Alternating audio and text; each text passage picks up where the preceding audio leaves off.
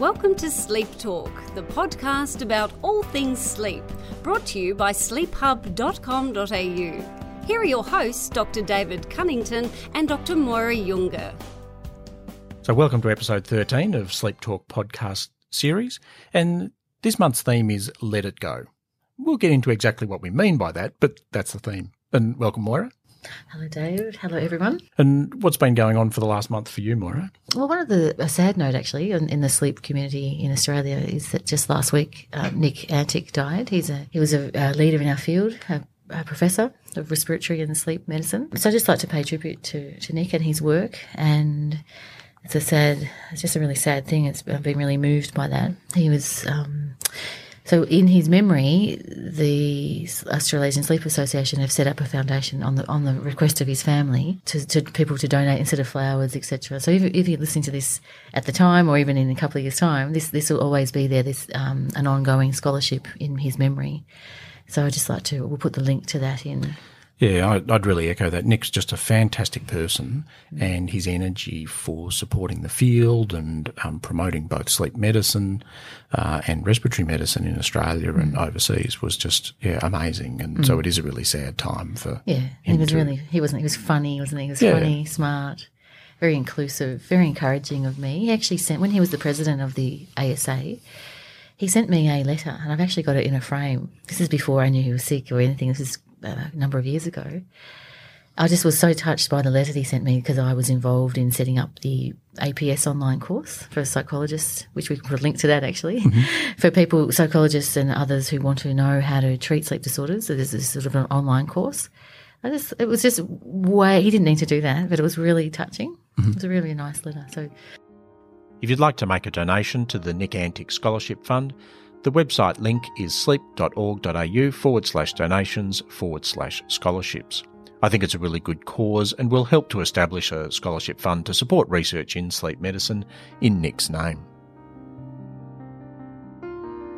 So, what else has been happening in the in the sleep world in the last month, Dave? Well, as you know, you and I have had a couple of articles in the media over the, the last month. We have. You know, we've been working over the last year or so on an article on insomnia for the British Medical Journal and that finally got published in the last week or so. So mm. great to see that come to fruition and really be a reference paper for people on chronic insomnia and some of the non-drug treatments for chronic insomnia. Very proud of that. Hope it, hope it's useful to the to the sleep community. But in this crazy world that we live in, we also were in some articles on one on sleep anxiety in the Age Online, and that seemed to get a lot more you know media attraction and a lot more yeah. coverage than something in the British Medical Journal.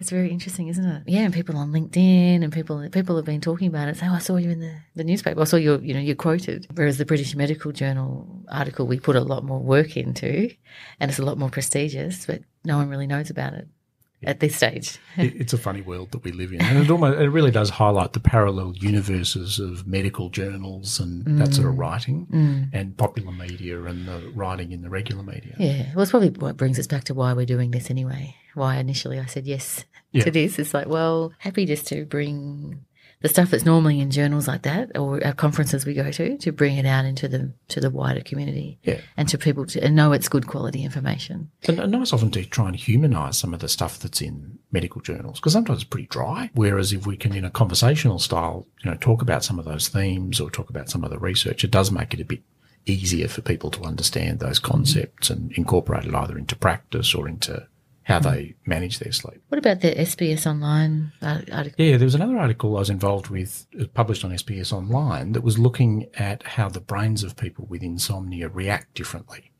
And the title was They're Wired Differently, which implies there's something broken, but that's not hmm. actually the gist of it, and hmm. not actually necessarily what the research shows. So there is research showing that brains in people with long-standing insomnia do behave differently and some parts of the brain don't shut off as well during sleep. And that certainly resonates with the clinical experience mm. and how people describe it yeah. to us. But it's not set in stone. It's sort of how that behaves when they have insomnia.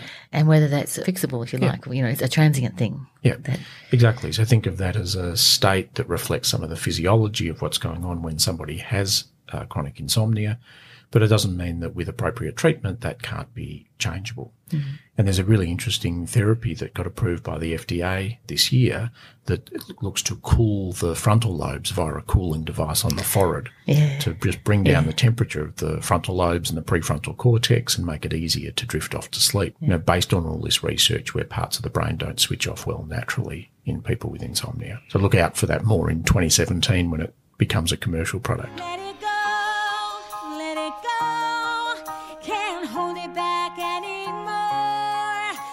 So the theme for this month's podcast is let it go. Now, really what we mean by that is that when people are having trouble with sleep, often there are lots of things people will put into place in it to try to really control sleep, to get sleep working as well as possible. And sometimes people feel like they've really got to be absolute experts in managing sleep. And if that still doesn't work, it's a fault of theirs. There's a rule they haven't found and something they've not really quite fixed. But often that can actually add to the problems. And hmm. sometimes the way forward is to let some of that go rather than necessarily escalating that. I think so. I think looking for a like a, a cure or looking for a fix or looking for something sometimes escalates the problem. Originally, we were going to talk about this being, you know, make it perfect or it doesn't have to be perfect. We're using the word perfect, but I think even people with poor sleep who are self you know, confessed perfectionists, they don't really expect it to be perfect, but they do expect that their control over all the things they should be doing, they feel there's a fault in themselves. Mm-hmm. Like it's a, you know, how hopeless can I be if I can't even get sleep? It's a basic human need. So there's this really increased frustration, which only serves really ultimately to make the problem worse. Often I talk to people about, you know, either searching for sleep or letting it come to you. Mm-hmm. So that's in a sense of letting letting go. You don't have to chase it. You actually have to somehow get yourself into a position in terms of you know your health that you can actually allow sleep to come in. If the conditions are right, it'll it'll be there. Some people aren't going to have very good sleep very often, mm-hmm. but it may be adequate, be good enough. So to help us tease out this topic, a bit later in the podcast, we'll talk to Nathan Butler from Active Health Clinic. And as you'll hear, Nathan's an exercise physiologist and works with people with chronic fatigue syndrome. So technically that's not a sleep problem, but there's actually lots of parallels in both how people uh, have symptoms, how they try and manage them, and how we try and manage them with a medical approach. So nice to get a slightly different perspective, which is what we'll get Nathan's help with. So one of the reasons I wanted to sort of talk about this topic, Moira, is some of the cases that we see. Common case I'll see if someone who's been having trouble with sleep, and often they're young guys, you know, more engineering minded, problem solving sort of minded. And their approach to the solution is a typical approach we all have of, okay, let's analyze this, you know, monitor the situation, then analyze what the problem is, then put in place a control mechanism. And if that doesn't work, repeat and put in place another Yeah. control mechanism. Yeah. And so they've sound isolated their bedroom. They've Yeah. got the perfect blackout blinds, Yeah. literally built a sleep cave Yeah. um, to get the absolutely perfect environment, hopefully then, to get sleep to work. Because that makes sense, doesn't it? Because that's what you would do. Generally, if there's a problem, you search for a solution and you work really hard at making it fixable. So other goals in life, like even, you know, academically, work-wise, you work harder, you get the results. You want to lose some weight, then you work out more and you get the, you know, it usually works that way. So I think that's, it's pretty cruel irony, really, isn't it? It's one of the few things in life where it doesn't actually work that way. So often that's a really nice thing for people to realize that it's, it's you have to actually step back and the solution of going harder at it or trying to chase and trying to get it into a corner where you can trap it and you know block it or block out light and get sleep it only serves to increase the concern around it and the and the problems Yeah. And sometimes that example I gave about the more engineer minded approach is about changing the environment. But another approach I'll see is people who are very constrained about what they do in the evening. And, you know, hmm. I've seen lots of young women at the, you know, just in a time in their life where they should be enjoying life and hmm. getting out and socializing, but won't let themselves do anything after 8 p.m. because it's almost at 8 p.m. I have to start my pre-sleep yeah routine. yeah they've, I they've can't eat this. I can't do Yep. this. I can't get that light exposure. I couldn't talk to hmm. anybody. You know, I might not be going to bed till 10 o'clock or 11 o'clock, but there's just hours of this Yeah. very meticulous preparation for sleep in a desperate attempt to get sleep to work well. Yeah, so the first step there would be yeah to identify that it's probably not working, because often I've seen people like that too that they might have done that for a number of months or years, mm-hmm. or given up alcohol entirely, given up caffeine entirely, all those sorts of things. Never go to a movie later than eight pm. Or but then I say, well, but it doesn't work. Like you still have the problem. So let's look at another way of approaching it. I was going to say the first episode, you know, the first session, you, you can yeah you can cut through pretty well with that. People can understand that's what they've been doing, and there's sometimes quite a bit of relief. Yeah. Think, oh wow, great. I've got, I can go. I've got more time in the evenings. I can do more stuff. Get more relaxed straight away, and that help. That's part of it. You know, one one component of helping them get a better sleep. Letting go of the rules, or letting go of the uh, because they're really diligent people. That's you know that's often why I say I, I work with such a nice bunch of people. Generally, people who are prone to insomnia. They're, they're, they're quite driven. They're quite interesting. They're quite successful. Often, Yeah. self starters. And how often do you see that the problem is someone hasn't tried hard enough Oh. to fix their sleep? Never, that's never the problem, is Right, it? it's never the problem. In fact, that's the that's the other cruel irony is that we know good sleep. If you research, you know, people ask people questions, what, people who sleep well, why they sleep well, they look at you blankly, and they say, "I don't know. I've got nothing to say. I don't. I just go to sleep. I don't have a set of rules or expectations necessarily."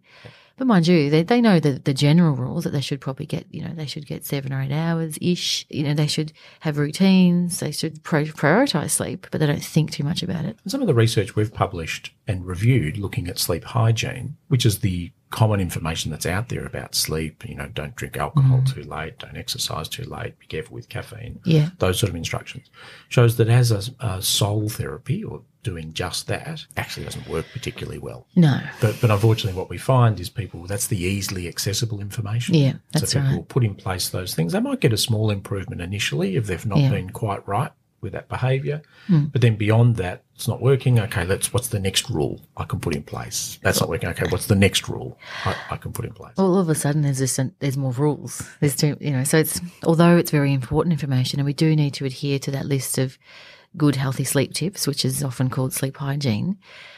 That's really important because I think we've talked about it before in the podcast. There's no use doing all this amazing stuff, but someone's drinking six thousand coffee, you know, or a liter and a half of Coke a day. You know, so we need to address those behavioural habits. But yeah, in their in their own right, they are they're not that useful. So then how can we strike the balance between, you know, having some rules and some structure versus not getting too caught up in that, you hmm. know, as a psychologist? Any advice?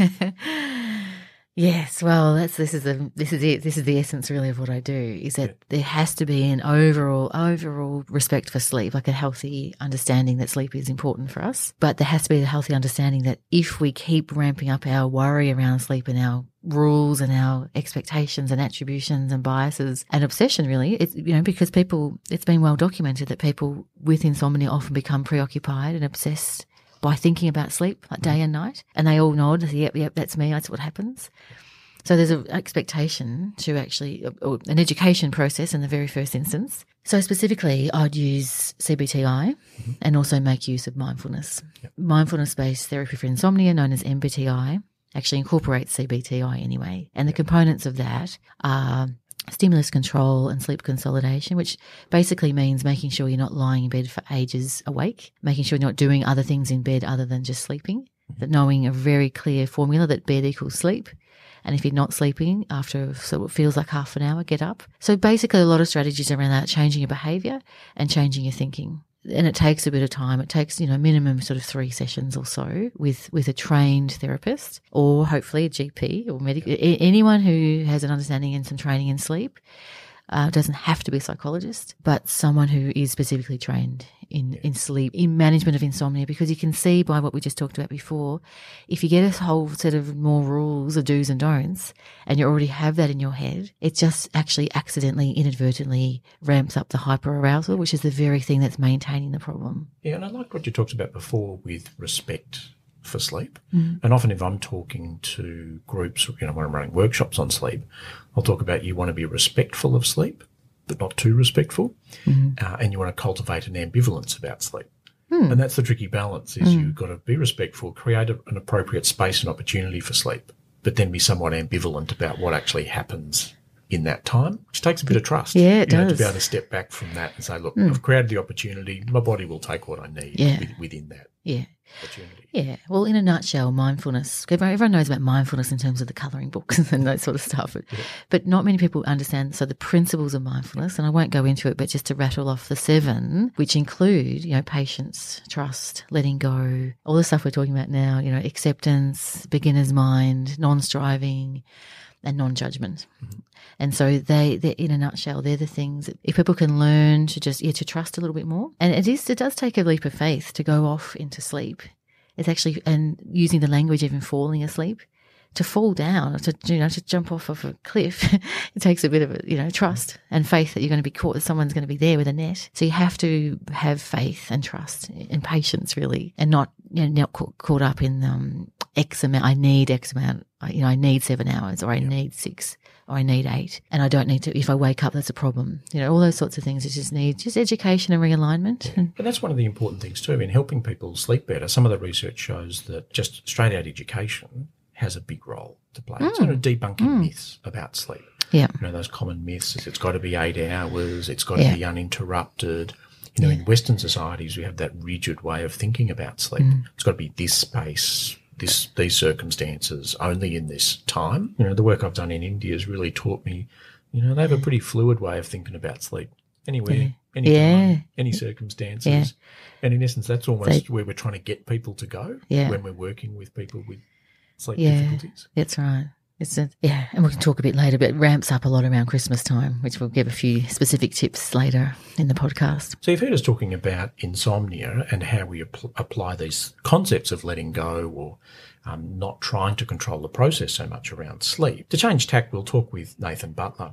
And Nathan's an accredited exercise physiologist with a lot of experience working with people with chronic fatigue syndrome. And he's established the Active Health Clinic here in Melbourne, uh, working with clients on improving their function uh, in people with fatigue syndromes. Welcome, Nathan, and thanks for joining us. Absolute pleasure. Thank you for inviting me. No problem. So, Nathan, I sort of in the intro, I talked about chronic fatigue syndrome and how you work in this area. Can you just tell us what is chronic fatigue syndrome? Well, chronic fatigue syndrome is a diagnosis of exclusion.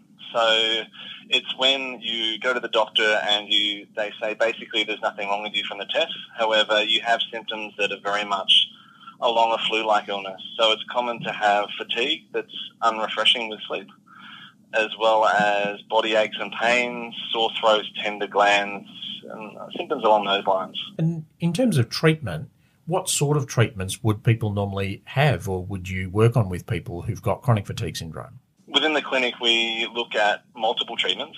So we look at graded exercise therapy and uh, forms of psychology, being cognitive behavioural therapy and acceptance commitment therapy, because we find that a combination of these make a significant difference in people's management of symptoms.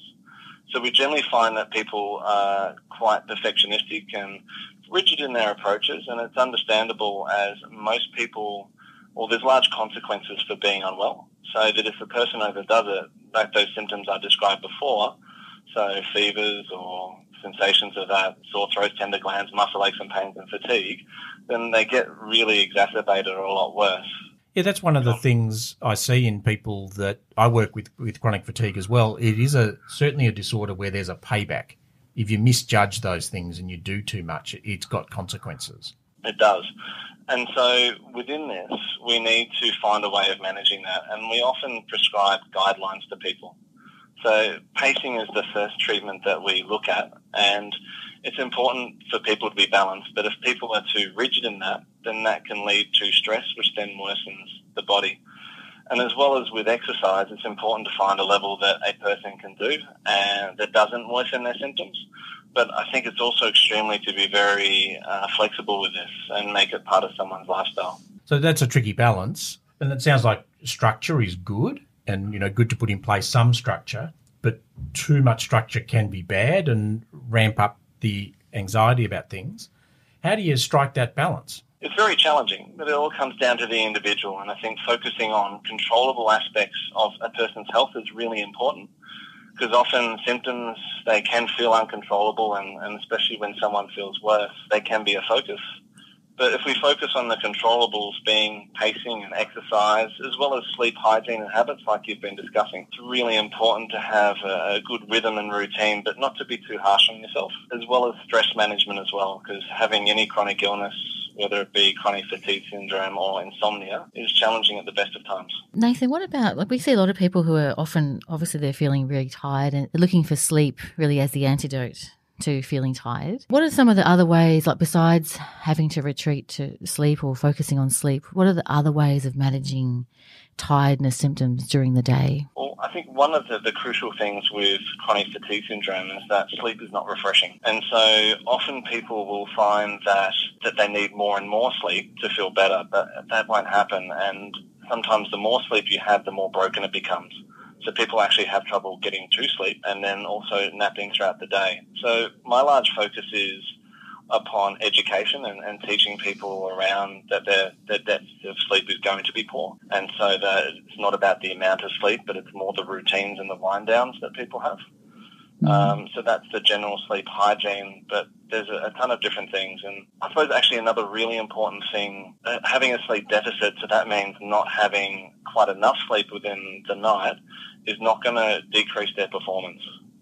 Because I think that a lot of people are very fearful of missing sleep because of the consequences that can ha- have, and then they have more trouble with sleep. Absolutely. It's an ongoing, it's a tricky thing, isn't it? Because because those consequences are real or they have been in the past, and there's that, that prediction. And um, I'm wondering, it's good to hear that you use CBT and ACT as well. Do you, you, you or your psychologist there use much uh, mindfulness in your therapies? And it's part of your modalities? Yeah, definitely. I think um, mindfulness and the ability to switch off is extremely important. Something that we talk as a part of pacing, and a lot of the people that we see do psychologists or do mindfulness with our psychologists. But I think sort of, you know, and, and talking about before about, you know, giving people guidelines and not rules, I think it's really important that mindfulness can be done in many ways, as you know, Maura. So we've talked earlier about some of the people we see with insomnia really feeling like it's a fault in themselves that they haven't been able to fix their insomnia by changing their behaviour around sleep, for example. Is that something you see in the clients you work with with chronic fatigue syndrome? Definitely. I think no one has a choice to be unwell. And so when someone is unwell and they, they can't get themselves better or get that support from the doctors around them, that they definitely are very hard on themselves. And I think if anything, that can lead to them trying too hard to get better and sticking to, uh, say, a, a set exercise routine or, or rigidity that I have to go to bed by this time and wake up by this time. And that in itself can cause other stresses, which then can lead to the conditions worsening. So it's something that we, we find really important to work on and, and, part of pacing as well. Yeah. So how do you talk to clients about that? Look, I think a large part is educating someone on their condition. So what is the, the contributing causes?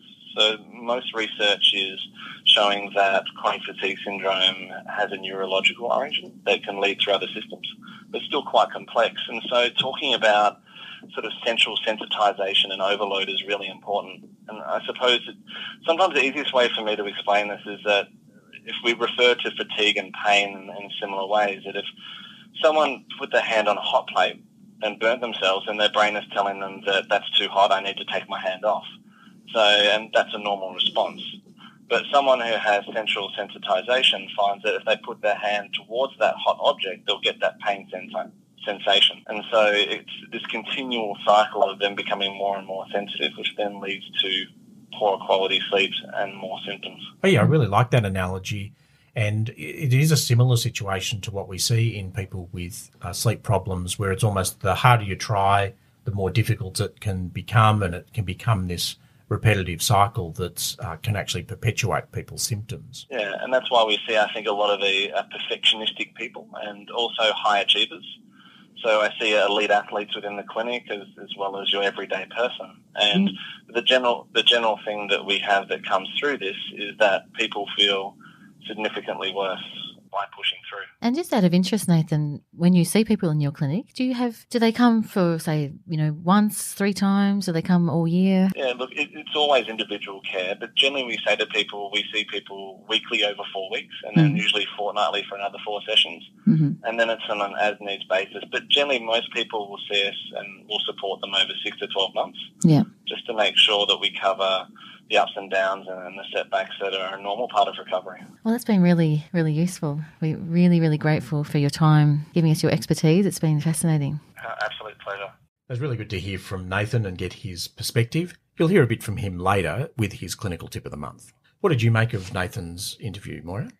Oh, I really enjoyed it. He was clearly very articulate, very knowledgeable, very, very kind person. As he sounds, I don't know him personally. Only we, we obviously we refer lots of people to each other. He had a real compassion didn't he, for the understanding of how how hard it is for these people mm-hmm. with chronic fatigue and, and other related things. I'm think I think he sees other people there like fibromyalgia and maybe hypersomnia as well. yeah, I must admit, we yeah. certainly refer to Nathan and his Yeah, clinic, yeah. people with sleepiness and Yeah, hypersomnia yeah. and narcolepsy. Yeah. And, yeah, they do an excellent job and they are very compassionate Hmm. and really empathetic. So that certainly came across very strongly, his compassion and empathy. I liked that there's a lot of crossover really with what, what we're doing. That's sort of nice to hear. Yeah. Um, And, and I like Nathan's term of um, guidelines instead of rules. Hmm. That, that's quite nice. I, I, I might borrow that and, and pinch that technique. yeah, I think that's good too. And a good concept. I often talk about principles as well, rather than just rules, like just yeah, which is similar to guidelines. Just sort of an understanding, a framework. You need a framework, and you need a plan, but you don't need to be too rigid about it. But, it's, but it's easy said than done, isn't it? Yeah, absolutely.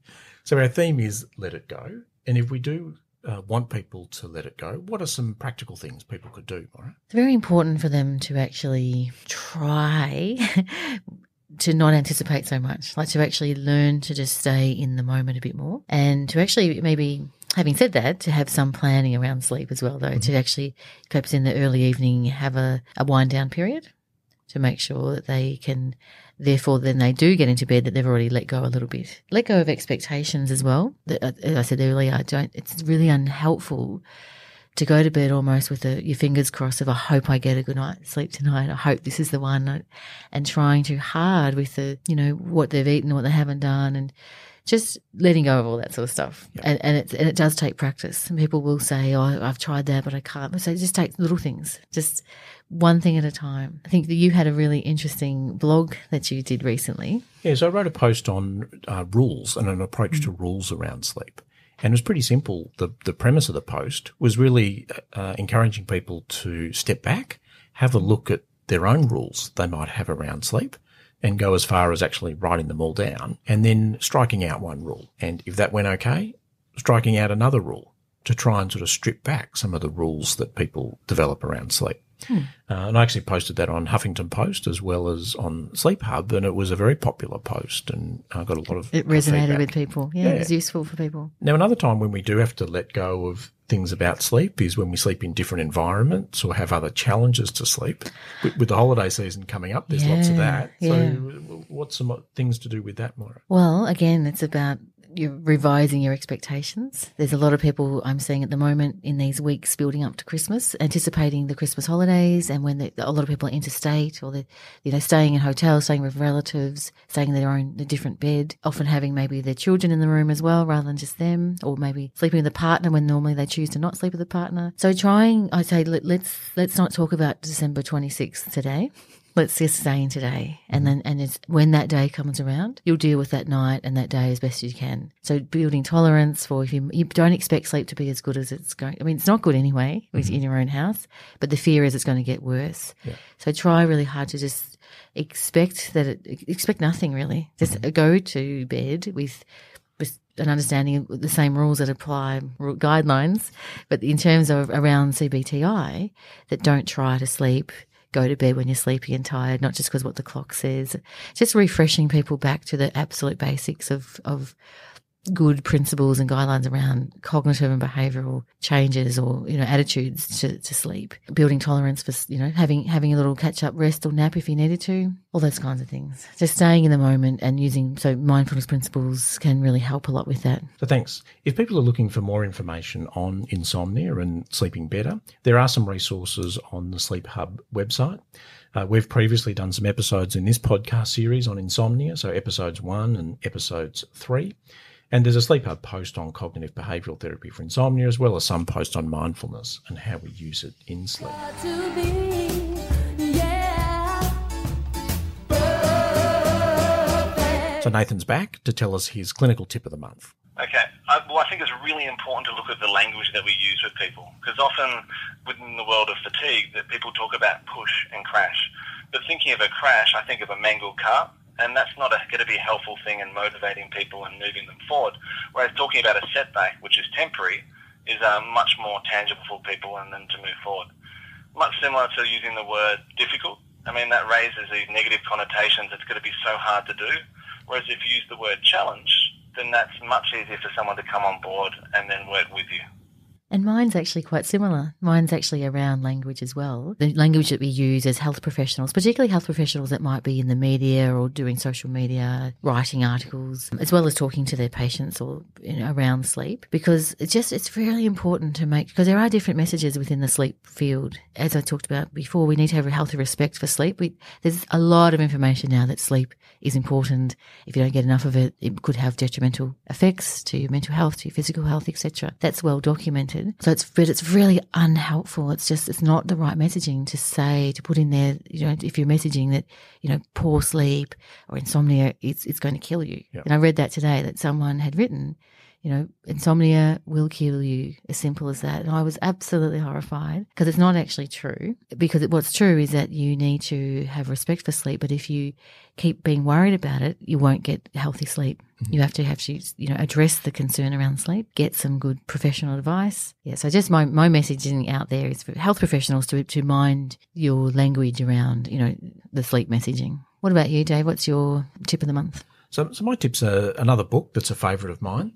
So this is an oldie but a goodie. So it's the book's called Insomniac by Gayle Greene. And Gayle's a professor of literature and a long-standing uh, person who's had insomnia.